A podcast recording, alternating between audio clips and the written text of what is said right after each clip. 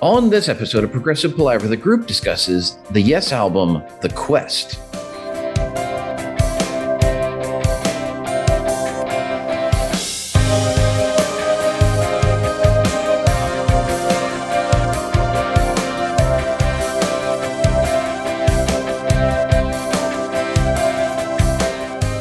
And welcome to Progressive Palaver, a group of lifelong friends and appreciators of music discussing the greatest progressive rock bands album by album. I'm Joe Beauclair, and on this episode of Progressive Palaver, I'm joined by my very good friend Paul Zotter as we continue on in the newly updated Yes catalog with The Quest.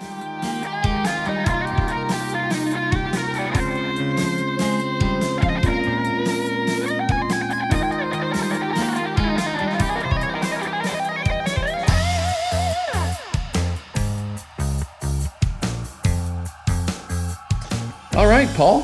Happy uh happy Tuesday evening, Happy my Tuesday. friend. It looks like we have a special guest about to join us. Whoa! And his timing could not have been better.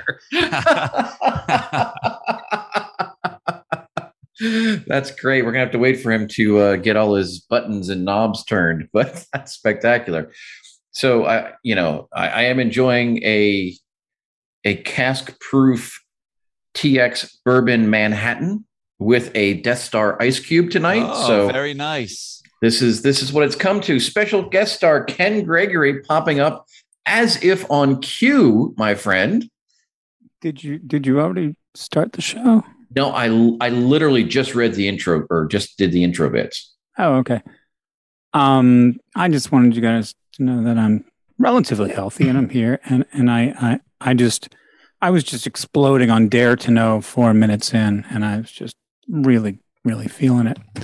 It's just different. It's just different. Just read what I said. If if this was Lickerish Quartet, if this was Jellyfish, people would be like, "Yeah, it's groovy." But it's like, yes, we're like, yeah, take it for granted. I don't know. Um, Paul, Interesting that you use those that phrase, Ken. Okay. phrase. Take it for granted. Yeah. I, I'll get to that later though. Sorry. I will say this, Ken. I bel I I think Dare to Know is the highlight of the quest. Oh, thank you for I'll just saying say that. Okay. Yeah. Yeah, it's it should do do do bad. Yeah. You know, maybe it doesn't have to be six minutes long. Maybe they Maybe it doesn't up. doesn't need an interlude into a a, a Disney um, children's show with the orchestra, but it still is. It's still the highlight of, of the album for me. So I have to I have to admit that I'm I was on the rowing machine right when my allergy medicine was kicking in. When I was listening, That's a to, great like, combination.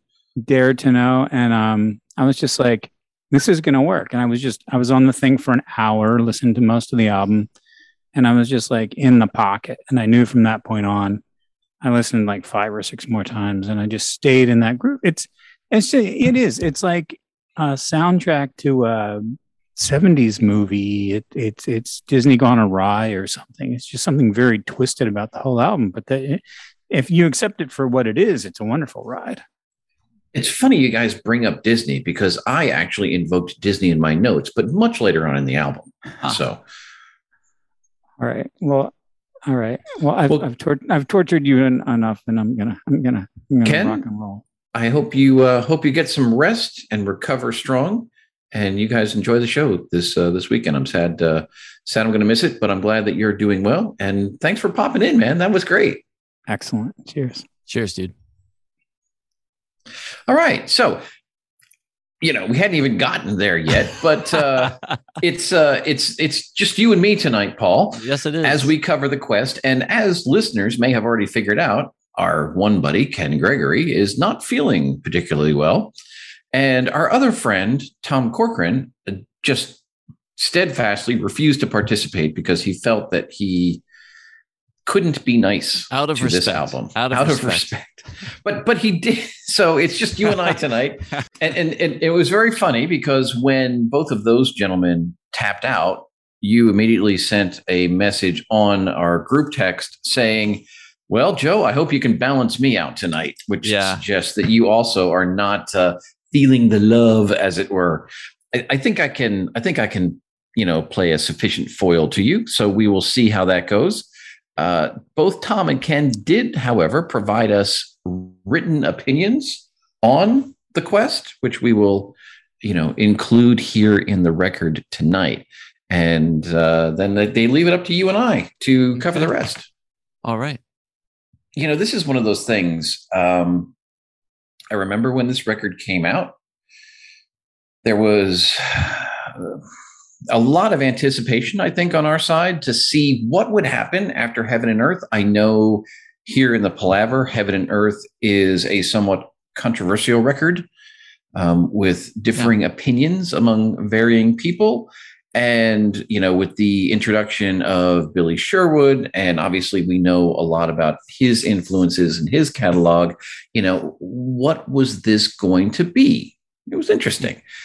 And if I recall correctly, did they release Dare to Know and then the Ice Bridge with those god awful lyric terrible, videos? Terrible lyric videos. First the Ice Bridge, and then, oh, it was the Ice Bridge first. Okay. Dare to Know, which was actually a step in the wrong direction.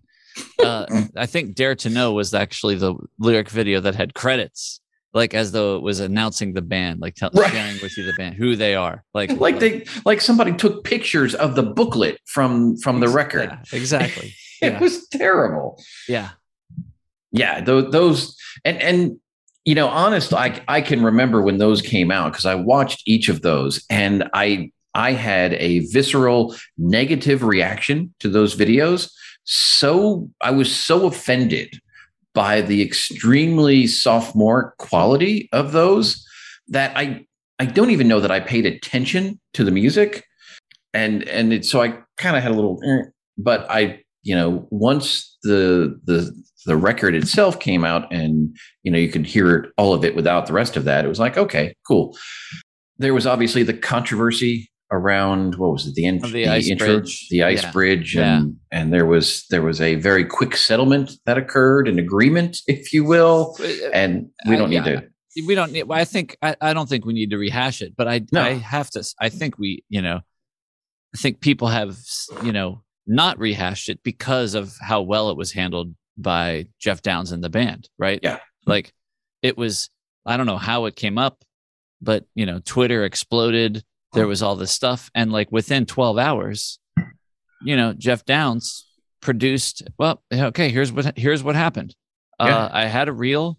I liked this a lot. It was on that reel. I just assumed you know from 25 years ago when i was like a studio guy 30 years ago however fucking long it was that it was just something that i had done yeah because and he said and i was wrong it was this other dude and they gave him credit and they gave him writing credit and and it's done. Yeah, I mean, and he was he was very upfront about it. It happened very quickly. it was it was really kind of amazing. So yeah, you know, for me, so in kudos, a lot of kudos, yeah, Geoff and the boys. In a lot of ways, and we'll see. You know, if you what redeeming qualities, if any, you see on this. But I do think, for me, Geoff Downes is one of the redeeming aspects of this record. Um, I've listened to a lot of Geoff Downes over the years hmm. between all of the the Asia and some of the other things that he's done.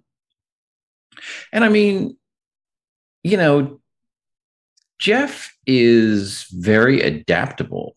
Um, and and he's he's obviously been in Yes long enough. He's got I think he's got all the cred that he needs. And you know, I think one of the interesting things about this record that it's easy to forget is, you know, again, and I think we talked about this on the last episode, you know, this is, in this case, it's a different three, but there's still sort of a core aspect of drama, yes, here, hmm. which is, you know, it, it pops up a little bit, a little bit. And, and, and the interesting thing about drama for me is drama is very much yes meets the buggles. And mm-hmm. so there are also parts of the Buggles in here, which is all Geoff. I mean, he's bringing all right. of these different right. things in here, and he's able to sprinkle them out as he sees fit. And I, I think he does a pretty darn good job. Yeah, I, I, mean, I, I, I just got to tell you, I have a lot of unanswered questions in my brain about this record. I, I really want to approach my role in this in this episode tonight as you know following the age old motherly adage if you can't say something nice don't say something at all right Okay. y- you know here and and you know ken said you know something about you know it's yes music we take it for granted and and i think he meant that in a way that you know we have it we have such a higher ele- elevated bar for what we expect to hear from from the band but ironically i was trying to describe to my son nolan why i was so disappointed in this album and why why i was looking forward to talking about it tonight and and that it's exactly what i said i said for the this band that I have has been so influential in so many aspects of my life. It I feel like as a listener and as a Yes fan, like that I'm being taken for granted. That it's just, Hmm. oh, here's a reel of tape that I have from 30 years ago. That's an idea that I like. Let's just make a song out of that. They'll love it. Right.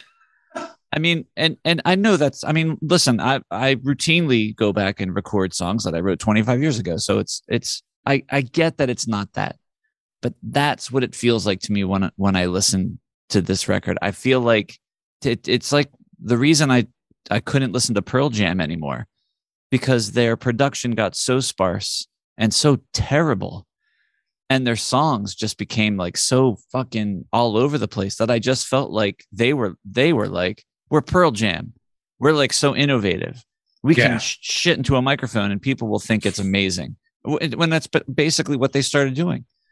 And so like uh, that that's a, a key piece to the problem that I have when I when I listen to this. I just feel like that it it's just kind of either I don't know what the, I feel like I'm being taken for granted as a, as a listener, and I think that that, that is the, the what drives my my disappointment of it. The, the the questions that I have though, Joe, because I did something in preparation for this episode that I rarely ever do.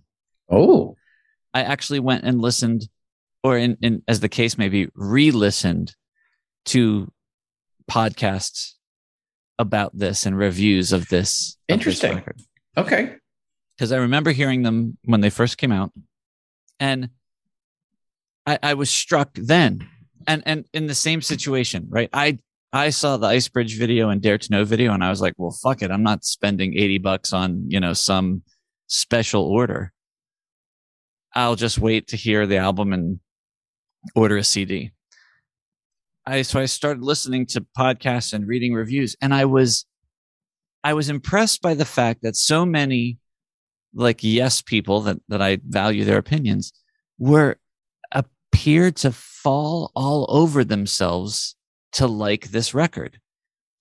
And, and even why they would point even while they would point out the parts of the record that they didn't like so much or didn't really do much for them they kept saying oh you, you got to listen into it in your headphones really loud.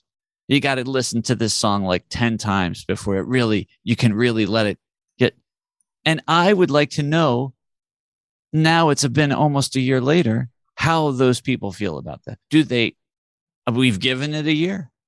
Everyone's had ample opportunity to listen to their headphones really loud. Everyone's been able to uh, Here's here's the question though, right? And and and I expressed what I think are similar feelings on this record, although I I stated them differently. And I I I didn't articulate it as you know they're taking advantage or they're taking me for granted. What my take on this was there was again there was a lot of expectation on this record this was the first yes record without chris on it which is fucking huge. Right. Um and and what was that going to be? And you know like it or hate it i think there was a certain amount of dare i say sincerity in heaven and earth. It was different in terms of being a yes album, but I think it was what it was honestly.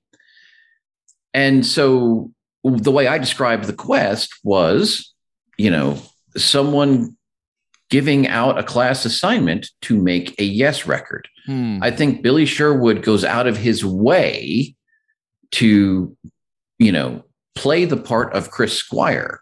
Right. You know, and and and Steve Howe says, "All right, here here are the you know the the yes tropes that I'm going to have to throw in here," and and it you know you even get that sometimes in in some of the lyrics. There's one lyric that like I think it it calls back directly to Machine Messiah, and you're just like, what? Why?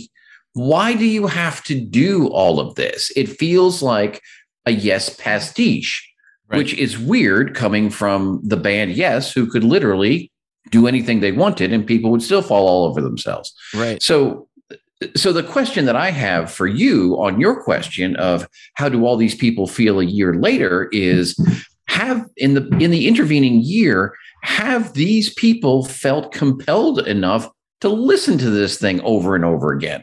My guess is probably not. That's my guess too. That's my guess. I mean, and I don't I don't hate it. If if I ever get to a position where, you know, we're on like some extended break from the palaver and I go into one of my festivals, I will happily throw this in.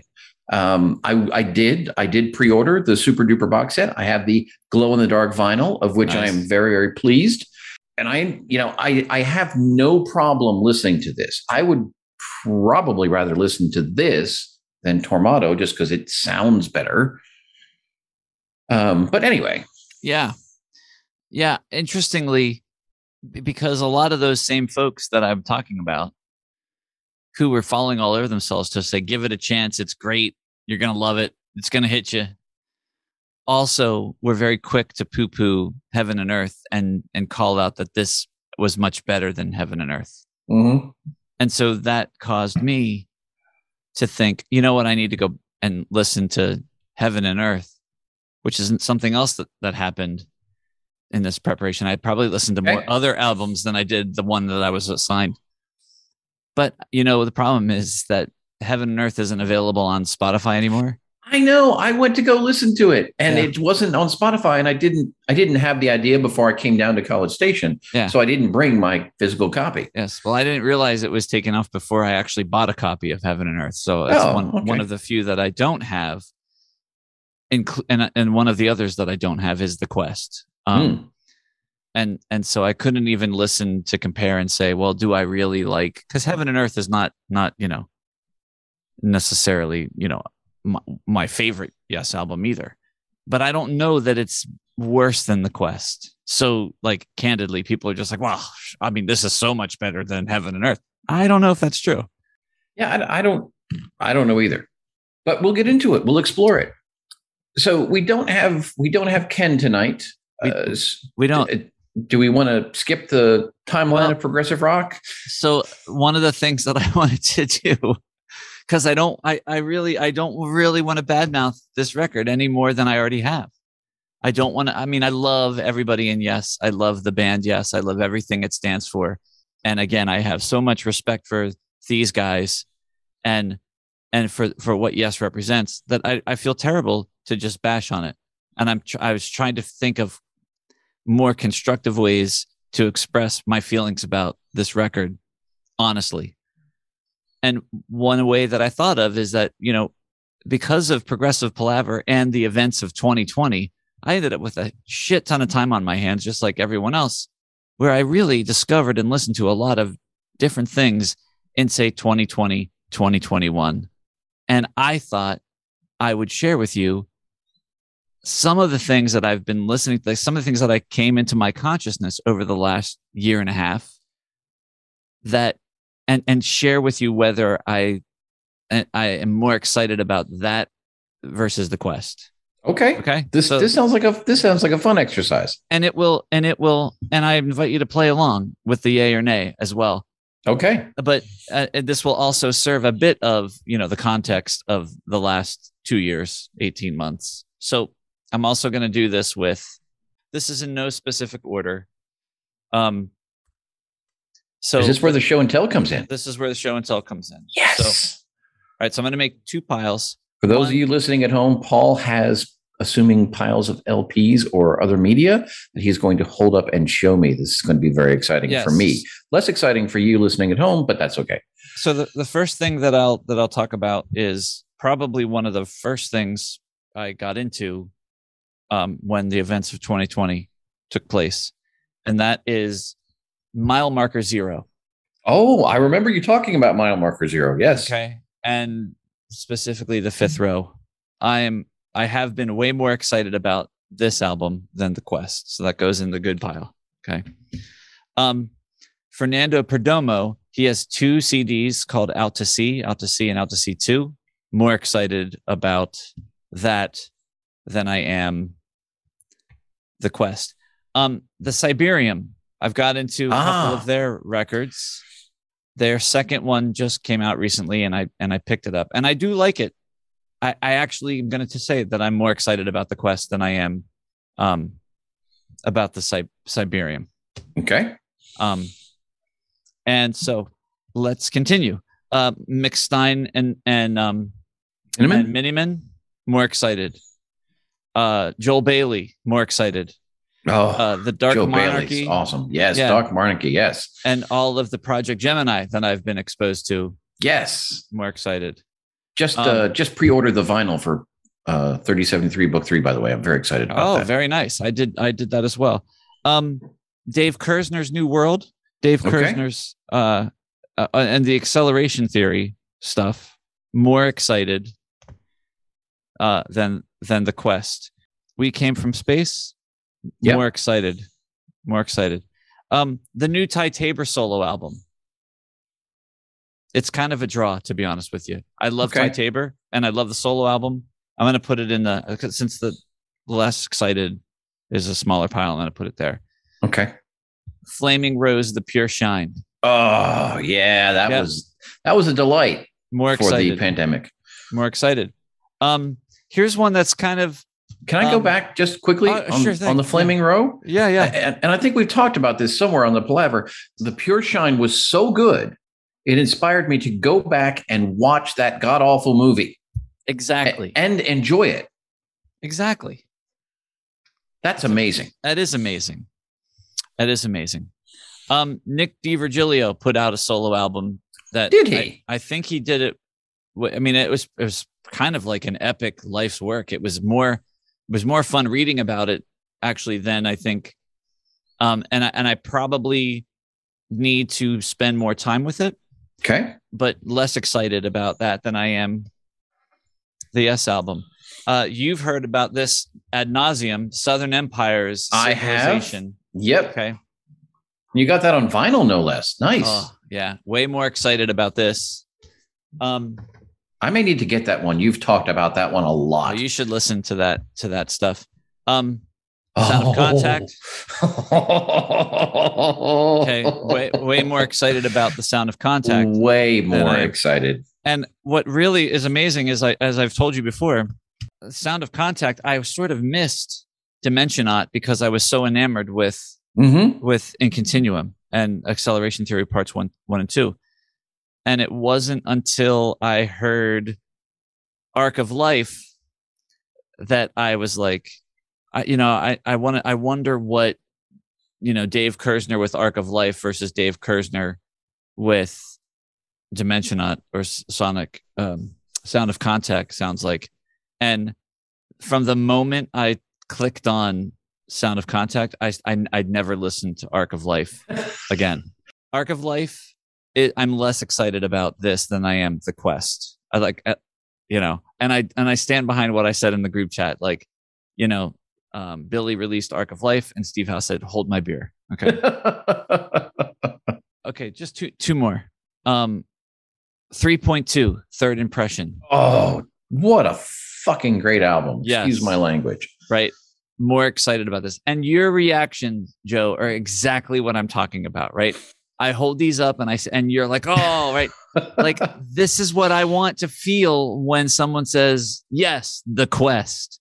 And that's That's that three point two record is so good. Berry is. outdid himself on that one. it really it's I think it's for me, it's the best of of the whole three, yeah, 3.2 collection.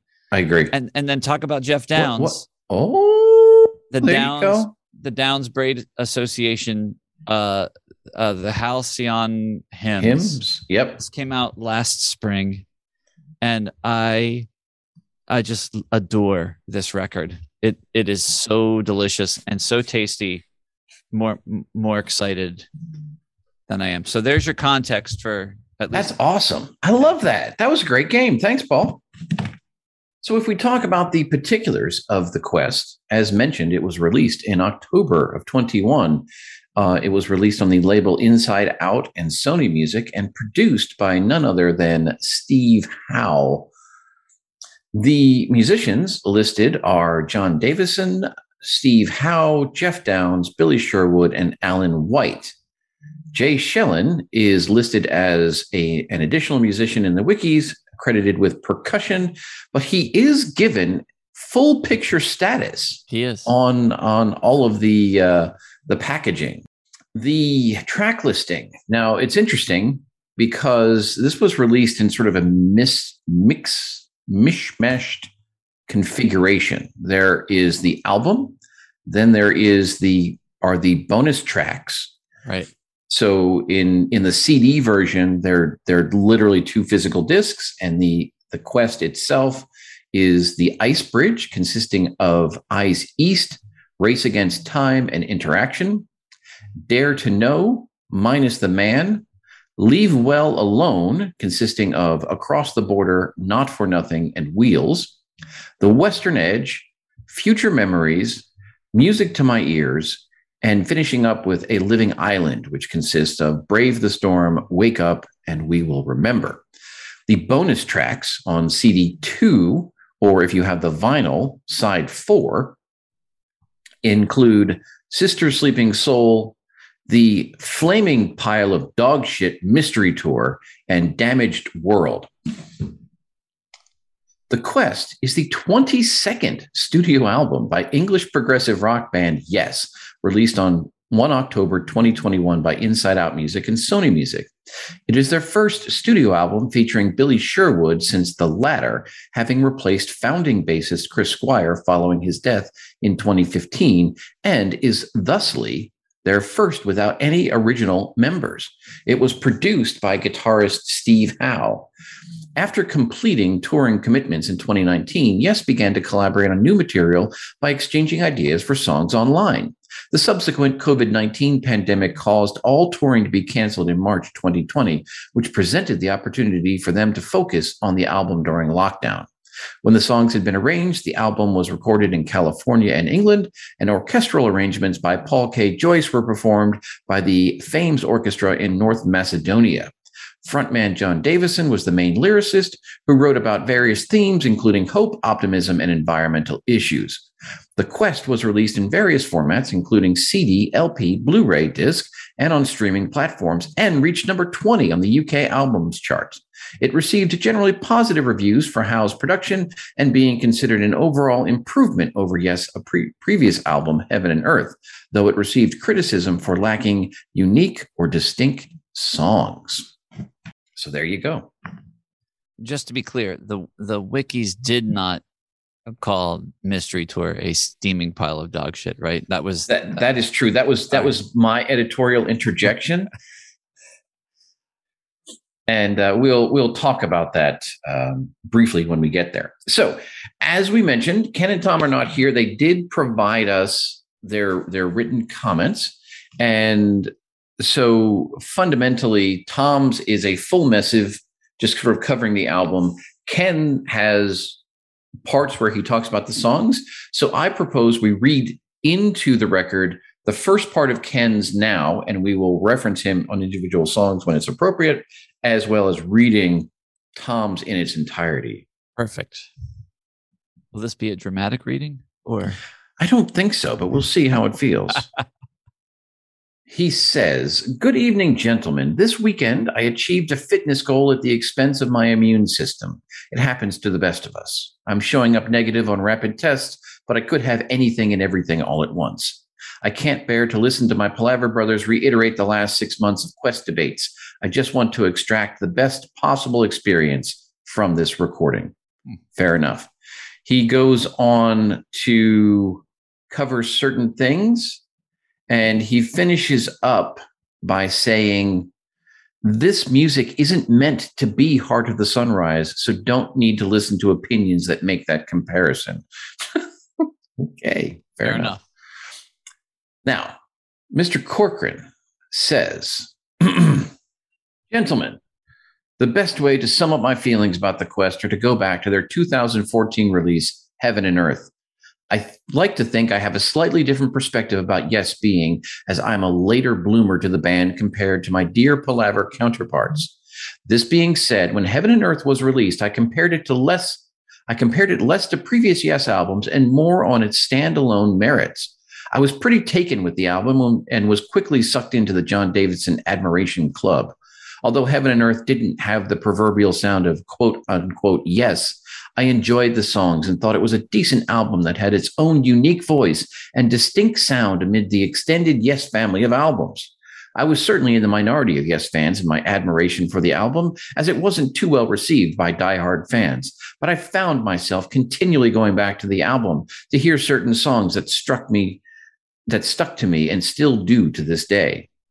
When The Quest was released earlier this year, I was excited to hear where they took this newer original sound, being that the lineup was similar to Heaven and Earth, with the obvious exception of Chris Squire not being ah uh, not being on the album.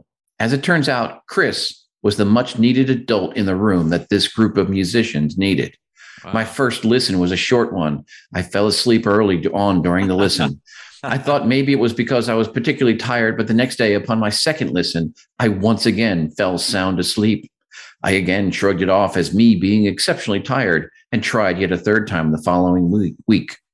On the third try, I unfortunately made it through the entire album. It was an experience I struggled with. My first thought was similar to my first impression of Star Wars Episode 1, The Phantom Menace. It was so bad that I felt I had clearly missed something and consequently went back for another soul crushing experience to see if it was just me or if it was indeed that dreadful. As it turns out, both the quest and the Phantom Menace got substantially worse as time went on. I'm afraid to say the quest is a sterile, overproduced mess that tries much too hard to sound like yes, with little care or concern of composition or songwriting. It disappoints me to no end that these great musicians clearly have chosen methodic technique to overshadow anything related to heart and soul. When I attended Berklee College of Music, occasionally one of my professors would play something for the class that he or she recently recorded. I mean, no disrespect to any of these professors, but for the most part, they sounded like they spent far more time in the studio dicking around with reverb settings and microphone placements than writing the songs themselves. The musicians on the quest behave like such professors. Who better? Um, the musicians on the quest behave like such professors who better analyze music than embrace it. The quest reeks of those same antiseptic style productions. Lastly, not only would I rank this album my least favorite Yes album, yep, even over Union, I would go so far as to say I'd rank this my all time least favorite album covered by Progressive Palaver. Believe me, this is saying something coming from just finishing our Palaver episode talking about post Chris DeGarmo era Queensryche. The songs on the quest have nothing I ever want to go back to. There are no highs or lows. It's just one long exercise in apathy. Are there moments that sound like yes? Sure, but they mean nothing if they're carelessly thrown around like cheap party decorations. Yes moments are mere gimmicks on this album, giving way to a shameless outcome. I mean no disrespect to any of you who enjoy this album. I just wish this group of respected musicians thought of themselves as a collective and not as isolated monuments circling around a museum fighting for relevance. In the middle of the album, I did find some common ground in future memories, a distinct breath of fresh air. Ironically, this is the least sounding quote unquote yes song on the album. I also enjoyed their 2019 release From a Page, which is far better than anything on the Quest. What a difference two years of COVID makes. You guys rock. Have fun tonight. I'll be there in crotchety spirit. That was exceptionally well written, Tom. That Thank was- you. that was fantastic. okay, so uh, I think I think Tom's feelings are pretty clear. Yeah. I can't really disagree with anything that he he wrote either. I gotta be gotta be honest. He calls out something that you know you kind of you kind of said, right? It's like they they tried to take on the assignment of making a Yes album, and it, that's what it sounds like. Yeah, I, I mean, I think it does. It's you know, I don't know. Shall we get into it then, and Let's. and and deal with this? Let's do it. Let's do it. All right. So, the ice bridge. There's one thing that, and, and I'm I'm going to sort of walk the line here. I'm going to take some dookies on this album, but there are some things that I really do like about it. I enjoy listening to it. A common theme throughout this entire record, and I've mentioned it on the on the group text, is the lyrics here, for the most part, are absolutely horrific. so when I pulled up the lyrics for the Ice Bridge, like you know, it, when you just listen to it, it, it you, you pick up certain things and you're like, what the fuck did he say? And when you read them, the Ice Bridge in particular, it's like Hobbit shit word salad. Oh my god. I, I mean, I I have absolutely no fucking idea what's going on. What is a snowflower elder? Is I mean, is this is there some like critical source material that I'm unaware of, and I hope people will correct me, or like somewhere in the hidden corners of the Marvel universe that I'm not aware of, or is this just Jon Davison making shit up and not doing a great job of it? I mean, if if according to the wikis, Jon acted as the primary lyricist here, they need to find a new lyricist. I'm sorry. Yes. Yes, indeed.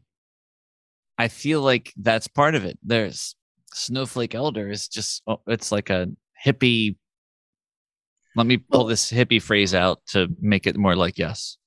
Okay, so so now I've got to do it because I'm I'm I'm tempted to use the the phrase word salad often because uh, again it, it's it, it's exactly that. It's like so we we used to talk about Jon Anderson right? And Jon Anderson would I mean he physically was up in the stratosphere. And his words would come down from heaven and convey some sort of general feeling without being words in a you know put in an order Right. that people could understand Right. but somehow you got what jon was talking about and you understood the feeling that jon anderson embraced and sort of the worldview that he held we know jon davison is a california guy in in some ways he comes from the same sort of philosophical tree as jon anderson but here again, when I read his lyrics or when I hear his lyrics, and, and this is a shitty thing to say, it's like he's using hippie peace and love buzzwords to trigger those synapses. But Right. I don't get that undertow, under foundation of of actual meaning. I just hear Yeah. words. Yeah. And and there's there's no emotional like um support to it. Like Yeah. all the hippie shit that doesn't make sense that Jon Anderson sings. You know, he's singing it like it's the most important thing, you know, that anyone needs to hear at that moment. And there's a, such an emotional quality to it.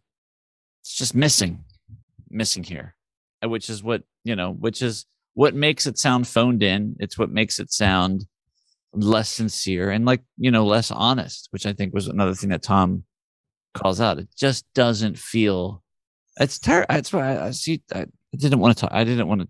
Yeah, no, no, I, I and and and this is on me for bringing this this this No, up it's it's Um, true though.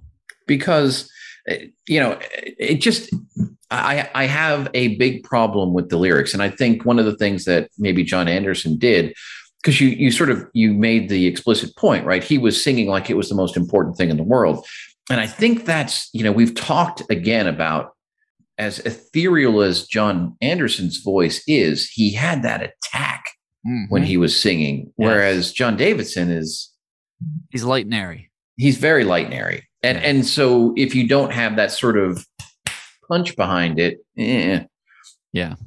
So, as an example, since we're talking about the ice bridge, I, I will bring up the line exponential ancient overdrive.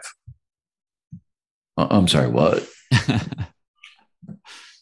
Um, so I, I, you know, I just don't get that. I do like this musically. I, I like the keyboard part that that Geoff stole from that dude. Yeah, yeah. you know, I think it sounds good. I do kind of, you know, I think this is the one place where the orchestration kind of seems to fit a little bit better for me. I, I think all of the stuff that was orchestrated on this album honestly could have just been covered by Geoff on keyboard parts, and Right. I would have been Right. perfectly fine. I do like that. It, it's interesting when you listen to this in headphones. Steve Howe hits hard right throughout the Hmm. vast majority of the song, and every once in a while he'll have a second guitar line that'll kind of come in for little tidbits in the left ear, but it's mostly Steve's over here, and you know it. Steve has uh, Steve has some good tones going on this album, and I really really like it. Um, so I'm happy there. I another thing I don't really care for, and I've mentioned this before the the the sound of the ice bridge collapsing or doing whatever it is. It's it's not very well integrated. Um, yes, is not necessarily known for their sound design right. in the in the way that you know Pink Floyd or or uh, or Queensryche are, and quite frankly, I think it shows here. And the, and the other thing, I'm curious what you think of here because I made the comment before we got into this that you know on this album, Billy Sherwood does his best to channel the spirit of Chris Squire. He's got a, you know a, that beautiful tight tasty tone that he's got going on here and Yeah. I like it and he's got a very sort of active bass line of the sort that we would normally associate potentially with Chris Squire but I have the feeling that this is an imitation of Chris Squire because the line feels like it never actually goes anywhere.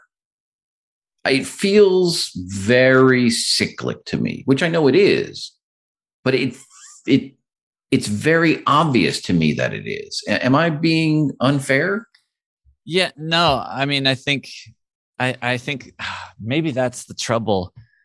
Um, you know, I don't, I don't think I'm comparing this to Heart of the Sunrise, like Ken Ken mentioned in his his preamble. But there is that when you hear a Yes song and you hear a Chris Squire-ish bass run that's got the tone all over it, you can't help but hearken to that, right? Sure. But just like Jon Jon Davison's lyrics and lack of you know punch, it it just falls. It just feels like it falls flat, and it feels more imitation than it than it is. It it is, uh, and like, ah, I mean, Chris Squire was just genius. Like you just if you listen to the little things that he does, and you know with the bass notes and and descending runs and and ascending patterns and switching up the the fifth and the thirds and the bass sometimes. Like he just was a master of of changing the feel of a song simply by changing the the the bass tone. And that's not something that's easy to duplicate which is why he was so amazing. Yeah. and that's that's what i'm missing you know to your point about the bass line. It's just it is a chris squire sound with a chris chris Squire, squire-ish bass line but it just kind of it doesn't have the special sauce. it doesn't have special sauce it's it's it sounds like it it's a little imitation Okay. imitation sauce yeah I- so like I said, I, I think this is a, a, a, a really decent open. I'm sorry. Yes.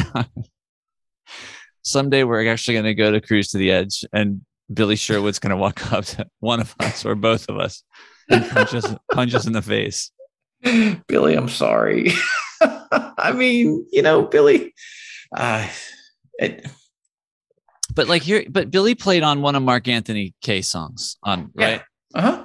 and he had it was the same kind of thing he had he had the rock and tone he played a very busy line and it and it resembled yes like it resembled oh that's billy you can tell that's billy sherwood like Sure. he's doing his yes thing you know and because it's in that context it has that flavor but then when you, you try to put that flavor into the actual thing, Yes.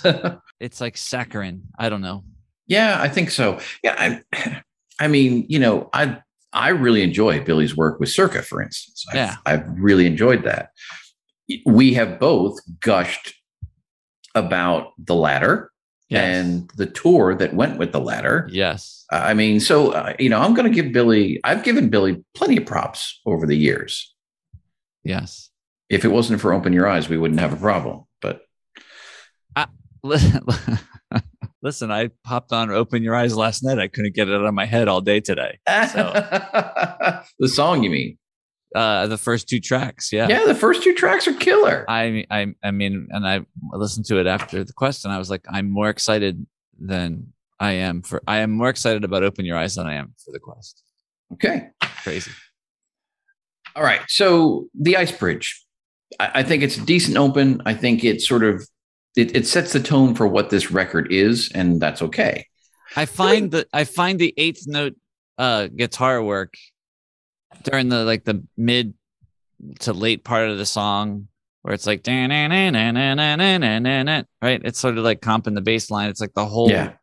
it's so rigid that it's it's difficult for me it's just like where's the where's like where yeah it's just too rigid Interesting. See, that doesn't really bother me at all. I, I, I generally like what Steve is doing here, but even Steve has a you know a sort of an homage feel to himself Yeah. throughout a lot of this. yeah So speaking of Steve Howe, Steve Howe is responsible for Dare to Know. Oh, wait, we didn't read Ken's thing.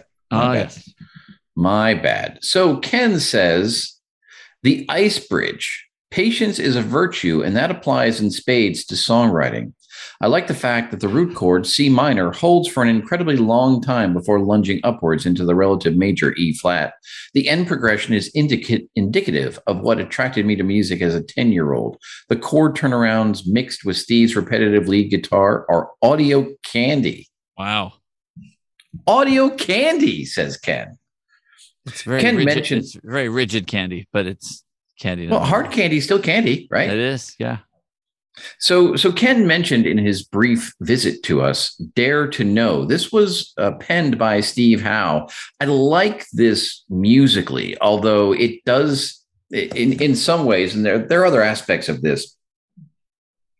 To me, this feels like a band of yes players who aren't, you know, some of who are relatively recent, who have spent the last several years touring around playing drama, Tales from Topographic Oceans, and maybe practicing relayer.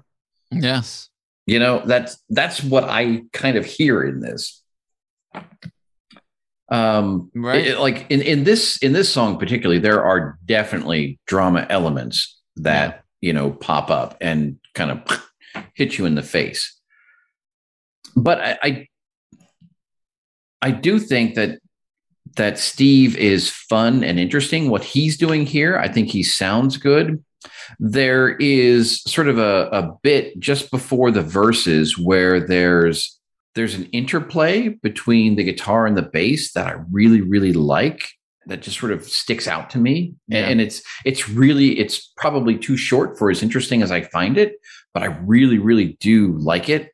Um, we have more word salad lyrics here and um, I think the outro, generally speaking, is is very cool. Yeah, like I said when Ken joined, like this is the highlight of the album for me. And I and I think the uh, I agree with you about the drama, but for some reason this this harkens back to to Keys to Ascension for me as well with uh some of Okay. the things some of the things that happen. And I agree with everything that you said. The part about this song that I the question that I have is what purpose does the entire orchestral break have um to in, in the song? And what could have possibly driven that that choice to just do like a verse? Um, i don't even know if you call it a chorus but and then everybody stops playing except the orchestra. And then it kind of come and it's the same melody that they're they're all playing.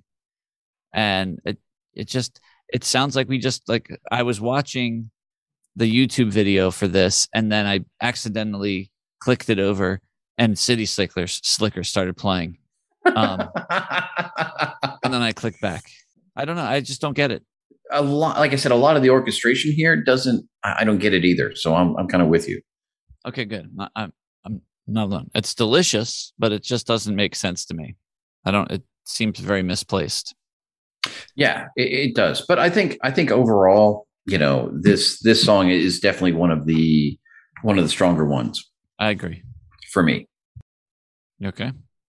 Yeah, but we got to talk about minus the man. Here's the problem. I've I've had this before. We've talked about similar things.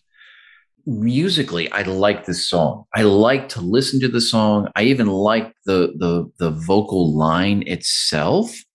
But what the fuck are these guys doing with this fucking AI obsession? oh between God. talking with Siri and minus the man, I'm fucking over it. All right. Yeah. We have just spent the last, you know, several months listening to a band that knows how to be afraid of AI and to contemplate AI in Queensryche. Um, I, I don't get what this fascination with these guys are.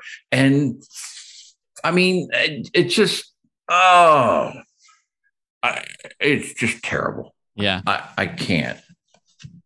they they should just put their message in a modem and just move on from. They from they here. should. Uh, that the yeah this the song is almost unlistenable to me because of that and um i you know i was going to joke around that it was left on the floor from arc of life um It does feel that way, Yeah. doesn't it?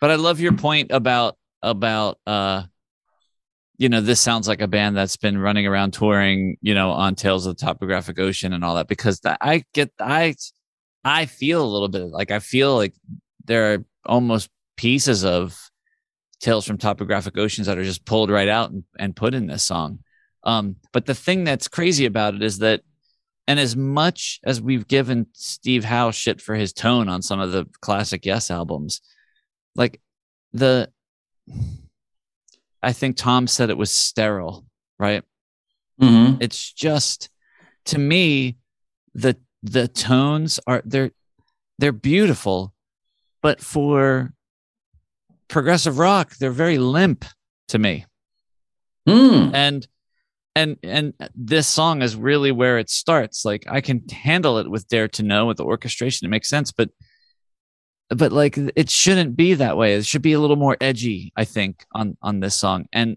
and it never gets edgy for the rest of this record. And i think that's that's part i mean i think that's what puts tom to sleep. And for me it, it just kind of makes it worse as the listening goes on. So Ken says of Minus the Man, as I write this, I'm basking in the glow of Minus the Man. It's a wonderful track. This is brilliant. This song first presents as a typical major key, but assertively identifies itself as mostly Mixolydian. What kills me most is hearing the root F sharp chord dissolve into a flat five. Billy is pulling at my heartstrings here. If Minus the Man was done by ex jellyfish craftsman Lickerish Quartet, or if it flowed forth from youthful pop jazz sensation Jacob Collier, then the track might be better received. In my opinion, these dreamy tangents in standard yes instrumentation are a bit too normal or subtle. Our culture will reward bubblegum Beach Boys woo woo music with an over the top production. So there you go. Okay. I'm, I'm not going to argue the point. I just think the lyrics are so abysmal that I can't deal with it. I think the Lickerish Quartet is putting out just as lame efforts as the Quest in their own vein. I'll just go on record as saying that. Love those guys too. Okay. So that takes us into. Can you? Why don't you read what what what Ken had to say about "Leave Well Alone"? Uh, Ken had nothing to say about Leave Well Alone. He just left it alone. Yeah. Okay. So if I look at Leave Well Alone, I actually like this one a lot. I think the I, here again, I think the guitar lines are great. Um, it definitely has more of a Tales vibe here. There's um, during the, I guess we'll call it the verses. Um, I like the way the vocals are delivered. It's not like this crystal clear sing-songy type stuff. It's a little bit more understated, I think, which is is it works for me. But what really sort of ramps that up is, and you know, if this is if this is Jay Schellen, more power to him. But th- there are certain percussive um, accents that are sort of weaved in around that that sort of soft vocal line that if you get up close into it in headphones, it, it's really quite delightful mm. to hear how they they bring that together. And and I think the bass here really works. I think this is a really good example of of Billy being, you know, yes, his bass player. Hmm. This is a weird song for me because I like where it ends, but I don't like all the places that we had to go to get there. But mostly it's just the main riff that just drives me kind of nuts. I just think it's a very, you know,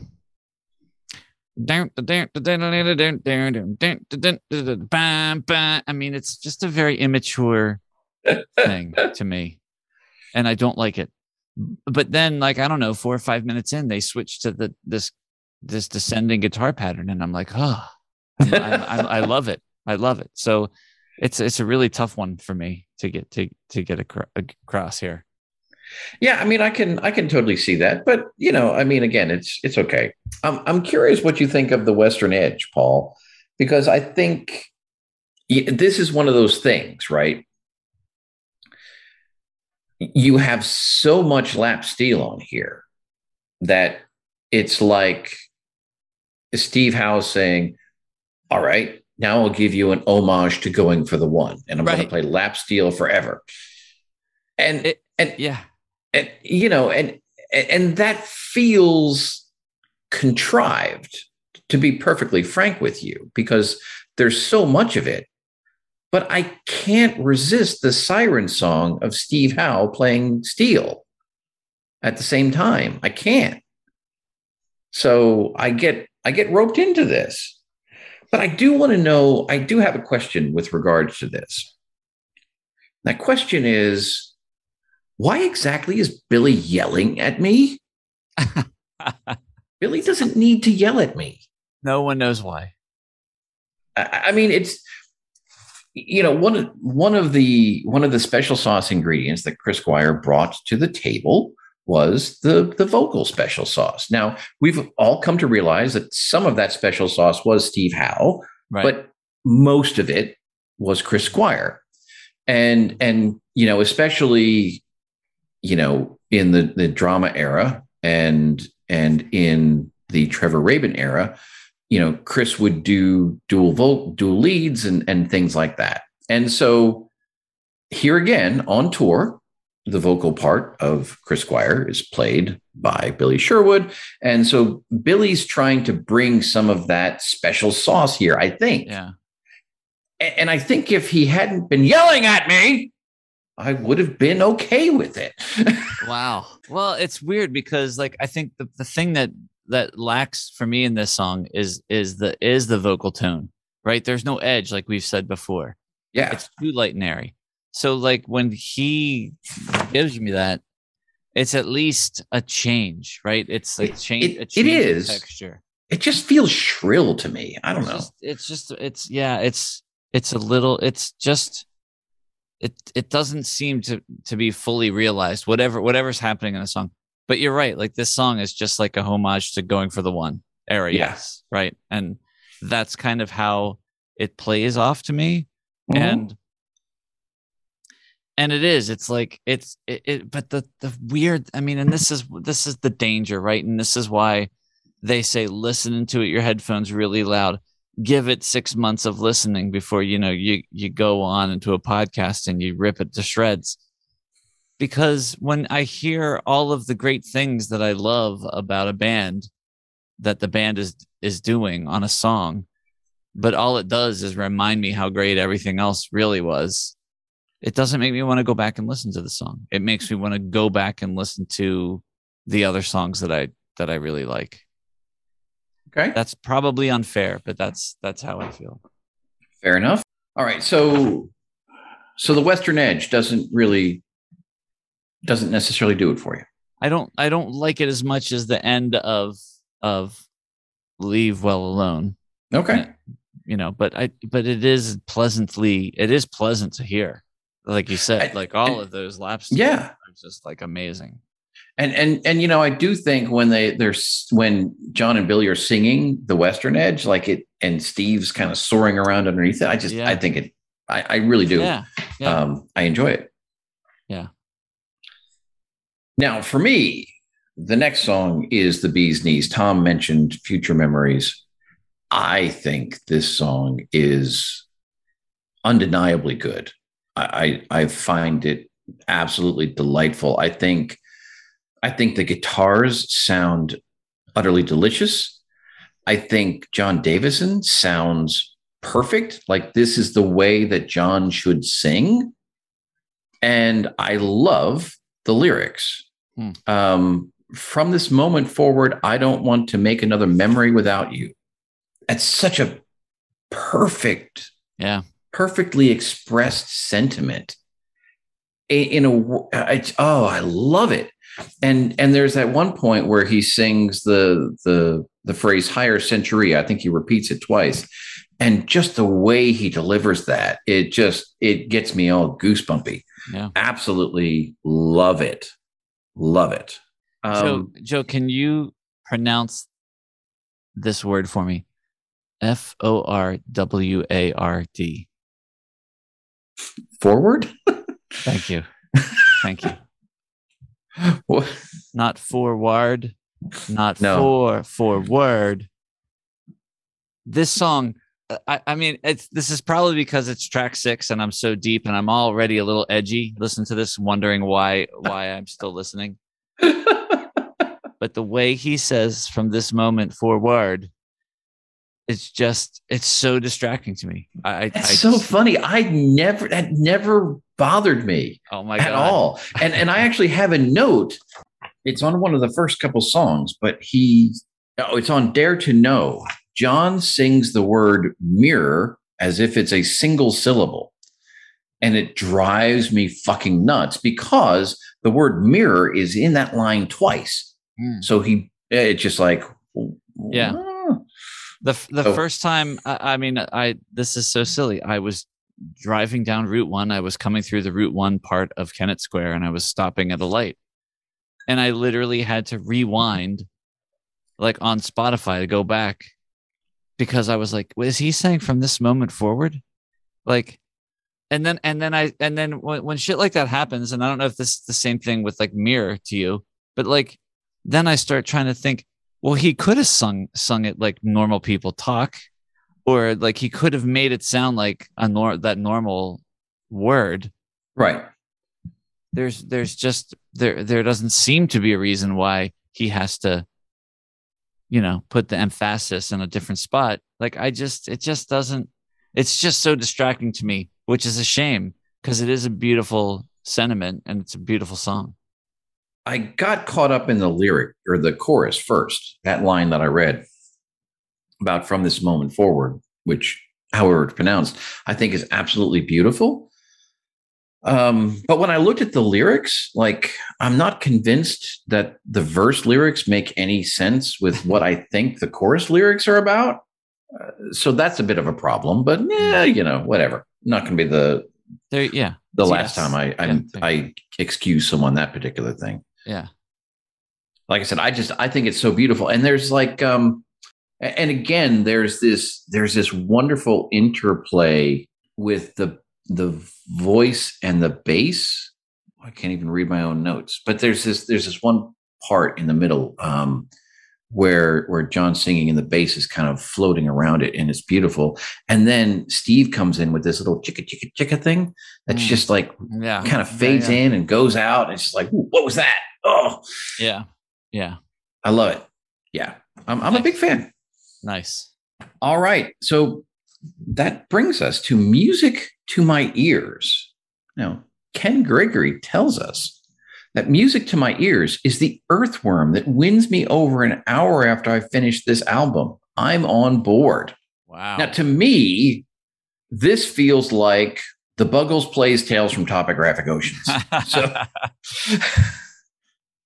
you know, I, I, so yeah, I mean, music to my ears. I, I agree with Ken. It's sure it's an earworm. Yeah, absolutely.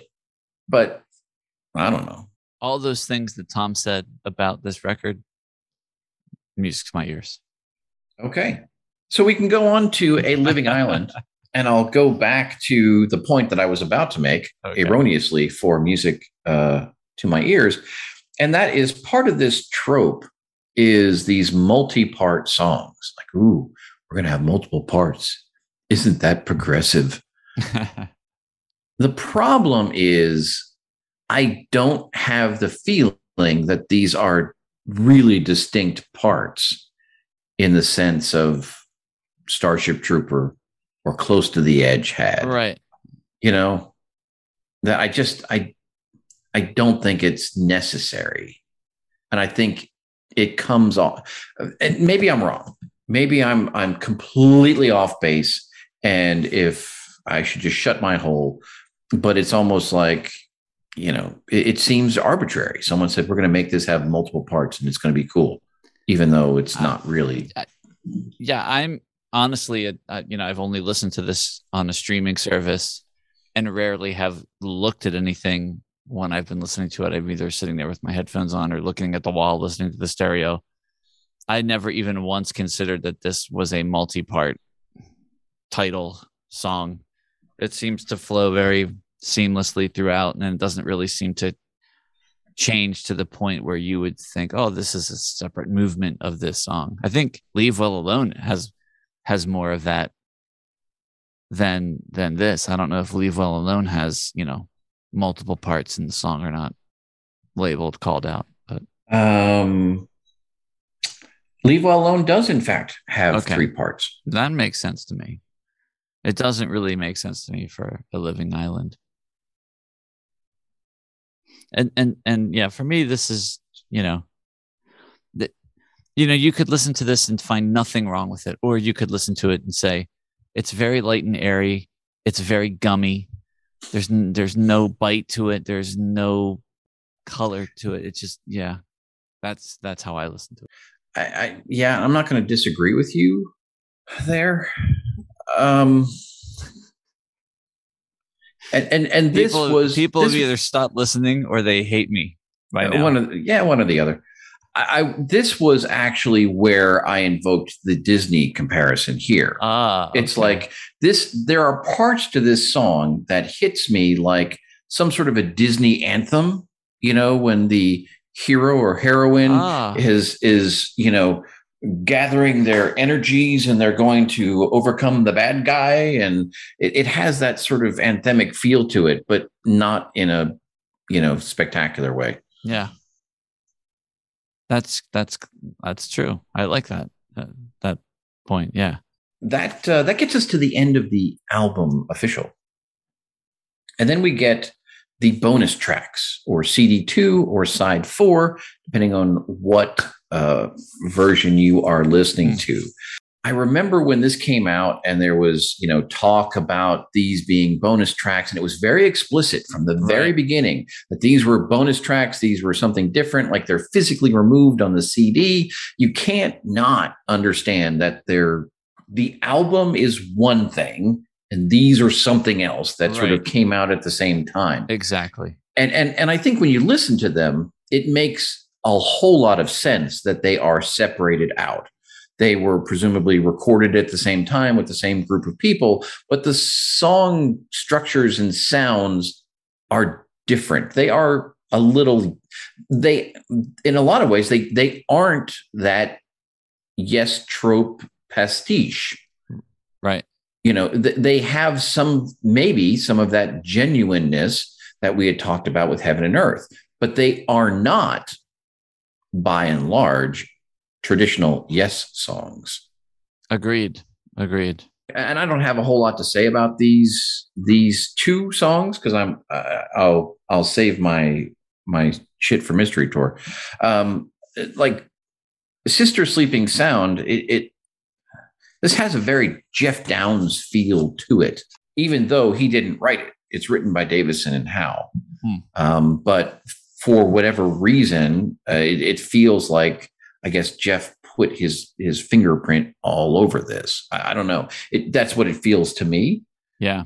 And actually, looking at the writing credits, you know, this is Davison Howe, and the other two are straight up Howe. So my guess is Steve probably had these lying around and said, "Hey, I did this. What do you guys think?" And they're like, "Hey, let's you know do that." Yeah. Yeah. I actually dig the music in, in this a lot. I think the, the this song suffers from that soft delivery that Davison has. Just doesn't like just doesn't do anything for me. It's so pretty and so lovely, but it just doesn't take me anywhere. Yeah, I, you know, I, I think that's fair. I, I talked bad about Mystery Tour in in reading the blurb. Oh yeah. I when I originally got the record, actually, I think I listened to it on Spotify before my physical versions ever arrived. I listened to the album in its entirety once, and I heard this song, and I was so appalled and offended by this song that I swore that I would never listen to it again. Mm. To the effect that I have never played side four of my vinyl because it's very difficult to skip a song on vinyl. Yep. And when I was driving down here on Sunday, I was very much aware when I put in CD2 that as soon as track two started, I was going to skip right past it. I was Right. not going to listen to this song. It was so terrible. Mm. But then I stopped and I thought, and I said, Our listeners deserve better of me. Wow. And so today, I, on the way into work, I said, I need to listen to this and see if it's really as bad as I remember. And I will do this for my listeners because I'm that kind of a guy. Well, the listeners, thank you, Joe. Uh, what did you think? The editor has removed a very impolite comment made by the host at this point. We will continue after this. I wish I could somehow soften that. I'm sorry. I, I really have a very significant problem with this song. yeah. I, I mean, I mean, you said it. it. It's just so fucking obvious, and the way it's put together, like it literally comes across like. I mean, this is this is a type of song that I would hear somebody come into Jim Femino Productions and pay five hundred dollars and spend six hours to record a track, and this is what it would be like. And I, and I would want to go put my head through a brick wall at the end of the session. It, it's there's there's no way that this song ever should have seen the light of day. No, I, I mean, and like I, I, I understand loving the Beatles. I, I, I embrace that, but they deserve better than this. I mean, what would really be fun would it would be fun to take out the vocals and have the music and have William Shatner read the words over the over the music. Oh my god! See if it would be better. And that, and we can finish up with with damaged world. Now, again, I've got to give Steve Howe massive props for, and and we've had conversations about what return or fly from here return trip actually means and whether it's cynical and awful or not. But the fact of the matter is, Steve popped on a Yes album a song where he sang lead Mhm. which at this stage in his career is a very courageous choice, should I say? He doesn't have a, certainly not a traditional lead vocal voice, and, and, and certainly not in the context of yes. It was always kind of a little bit jarring when Chris would sing because Chris had a very distinctive voice Right. um, much different in the way than than Jon Anderson did. So it was it was shocking, but I mean, you kind of grew to love it. Steve's voice is is maybe not quite as smooth, if that's fair to say.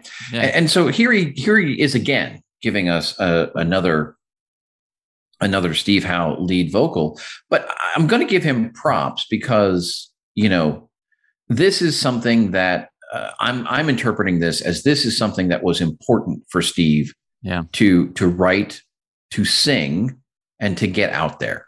And you know, he was he was always Jon Anderson's right hand man in the hugging the world kind of scenario. Mhm. So I, I this feels to me exceptionally genuine, made even more so by the fact that Steve himself is singing it. Hmm. So I'm going to, you know, I'm going to embrace it. I'm going to give this one props.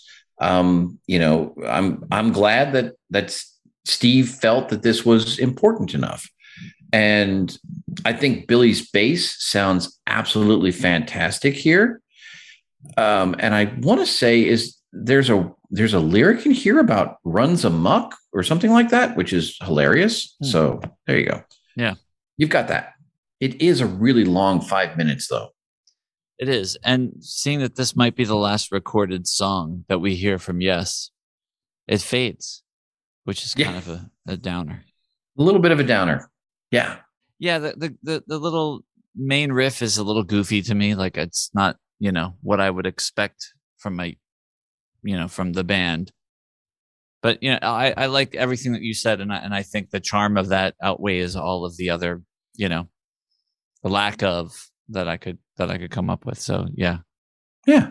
Yeah. I mean, you know, so I mean, you take this as a whole, it I I mean, again, let's let's just take a moment to think about this is the 22nd studio album by Yes. Yeah.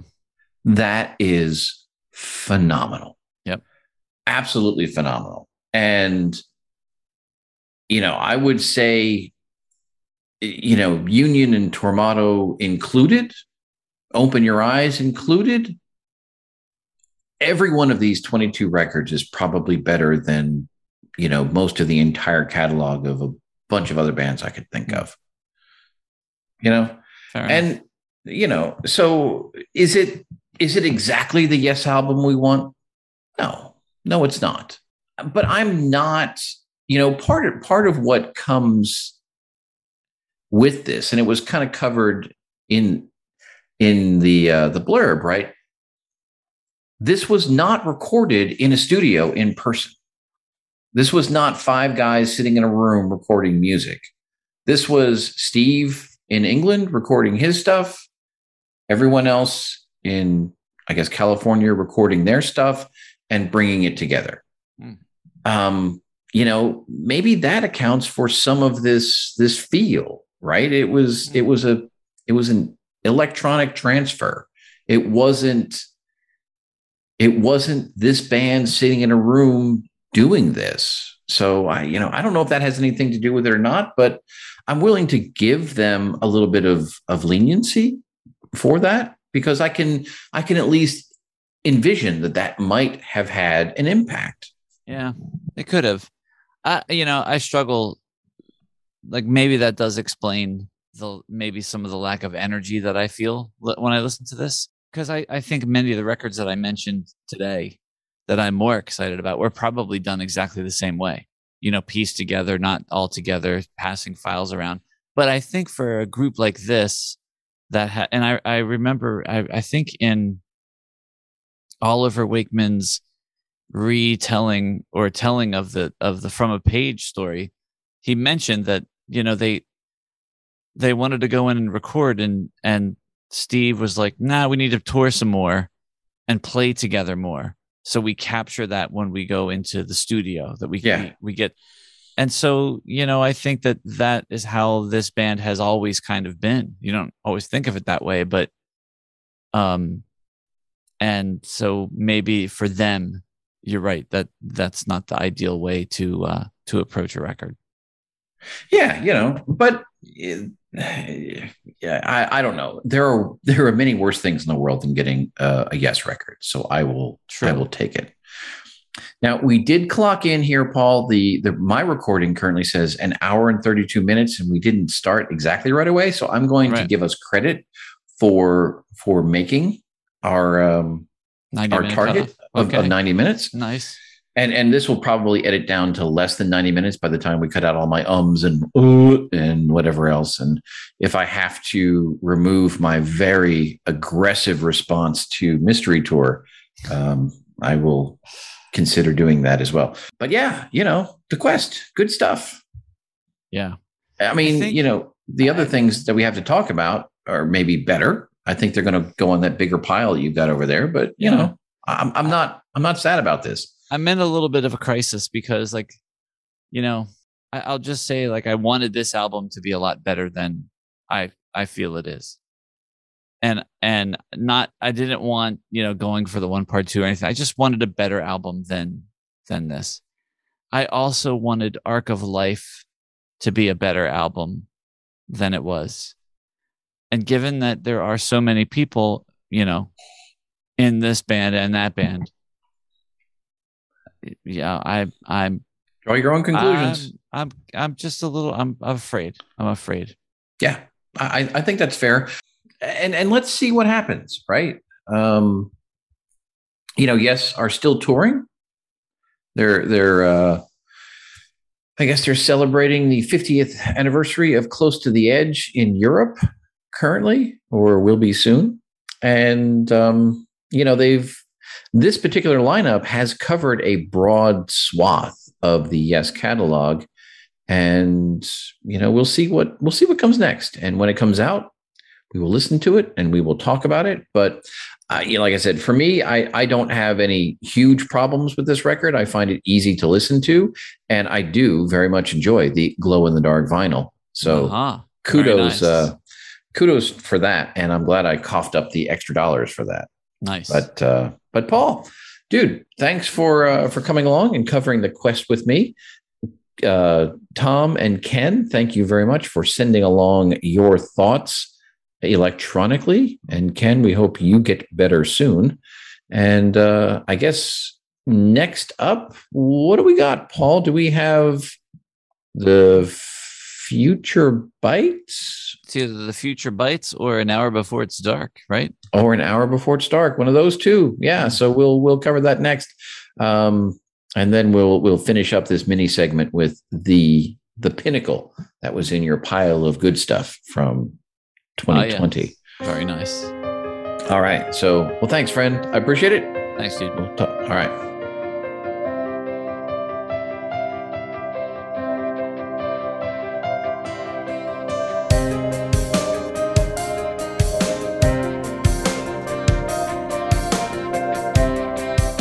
hope you've enjoyed this episode of Progressive Palaver. As always, we've enjoyed sharing the conversation with you, and we look forward to your thoughts, comments, feedback, and questions. You can reach us on Facebook, Instagram, or Twitter. We are at ProgPala on all of those, or search for Progressive Palaver. Progressive Palaver is available for subscription and download on Apple Podcasts, Google Podcasts, Spotify, Pandora, or presumably wherever you find your podcasts. And I forgot to tell you about our email. Welcome to email us. Our email address is progpala, that's P R O G P A L A, at gmail.com. And Progressive Palaver is, as always, hosted on SoundCloud. So until next time, thanks for listening to my word salad.